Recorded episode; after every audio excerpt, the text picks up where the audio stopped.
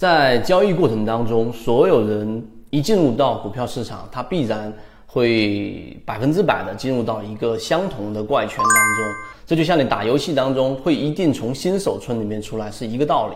那是什么情况呢？例如说，你是不是经常去追涨，然后不停不停的追涨？又或者是你买到一个标的，然后明明是一个翻倍的标的，后期涨起来了，但是过程当中你在其中只拿到了百分之十或者百分之五，然后你又换到别的标的当中，又或者你自己因为听消息，当消息已经反映出来的时候，我们去买的时候，实际上已经是我们说击鼓传花里面最后一个接到我们说这一朵花的人，然后最后被套。所以我说这一些全部都是刚才上述是我们核心船员再次来给反馈给我们以前他三年之前的一个经历。这位我们的核心船员传递这个信息之后，来感谢圈子说，现在我们的零八二幺金鱼报六金金山清基又今天出现了一个涨停板。我记得在上一次例行进化，我还问到大家金山清基到底高不高啊？几乎百分之八十以上的人。都是告诉给我们，金山金基已经很高了。为什么？因为它涨了很多了吗？所以今天我们就用三分钟来告诉给大家如何破这个相，怎么样从新手村里面走出来。好，首先第一个走出来的关键就是我们这一个八月份所要给大家讲的这个主题，叫做跟随。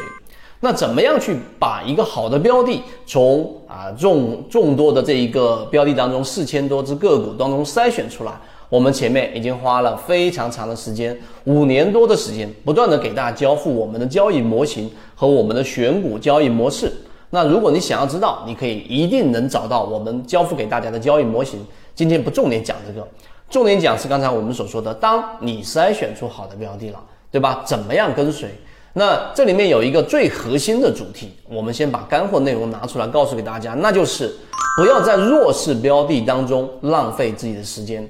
所有的交易者，我们今天啊，我们做了很多的交易评测，看了大家的交易痕迹。所有的船员有很强的，也有一般刚进市场的，有资金量很大的，也有资金量很小的。他们一个专业和非专业的分水岭，稳定和不稳定的分水岭就在于这个地方。真正稳定的交易者，他们是不会在弱势标的当中浪费时间的。就不是说他不会买到弱势标的，也不是说他不会在弱势标的当中去下单，而是他不会停留。一旦啊出现问题，及时离场。而相反，我们说的新手一直在里面绕圈的新手，往往会在弱势标的当中抱着幻想，一直持有个股，导致大部分的资金被锁在里面，没有办法买别的标的。好，我们回到实战。所以第二点里面，我们具体说到我们圈子里面，在更早之前，二零二零年我们在说到的四道药房的一心堂，实际上。真正的交易者在四月份就能看到，它已经发生了一个明显的禅中说禅的一个背驰。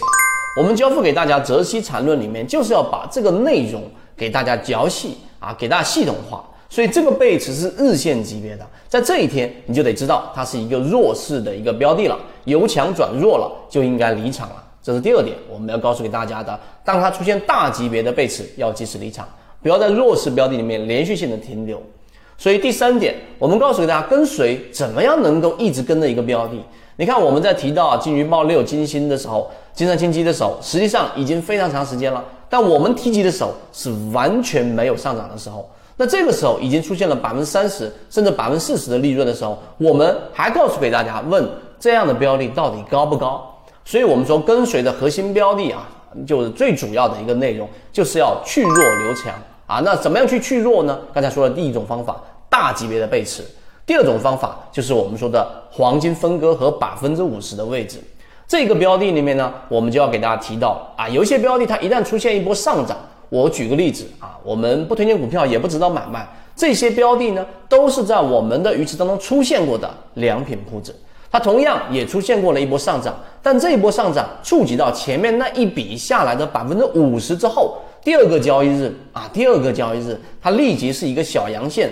被包含于前面一根 K 线，于是持续性的都是在小级别上形成一个中枢，再也没有出现过百分之五十的突破，也没有出现过一脚踹开，这是第二种弱势特征。所以你明白这一种之后，在第二个小阴线的时候，实际上你会把这样的标的放到备选鱼池里面去观察，而不是在里面持久的恋战。所以今天我们只讲两个点来告诉给大家如何跟随。正是因为你有这样的跟随能力，有去弱留强的这个能力之后，你就等于走出了新手村，因为你再也不会把你百分之八十甚至百分之百的资金锁定在一个很弱势的标的当中。于是，好，我们的金鱼爆六今天又再次的出现了一个涨停复制。那强势和弱势的差异，大家都看到了。那你的资金在哪一边，就决定了你后面的收益曲线到底是平稳的，甚至下跌的，还是我们说稳定持步的上持行持稳定的这个上行。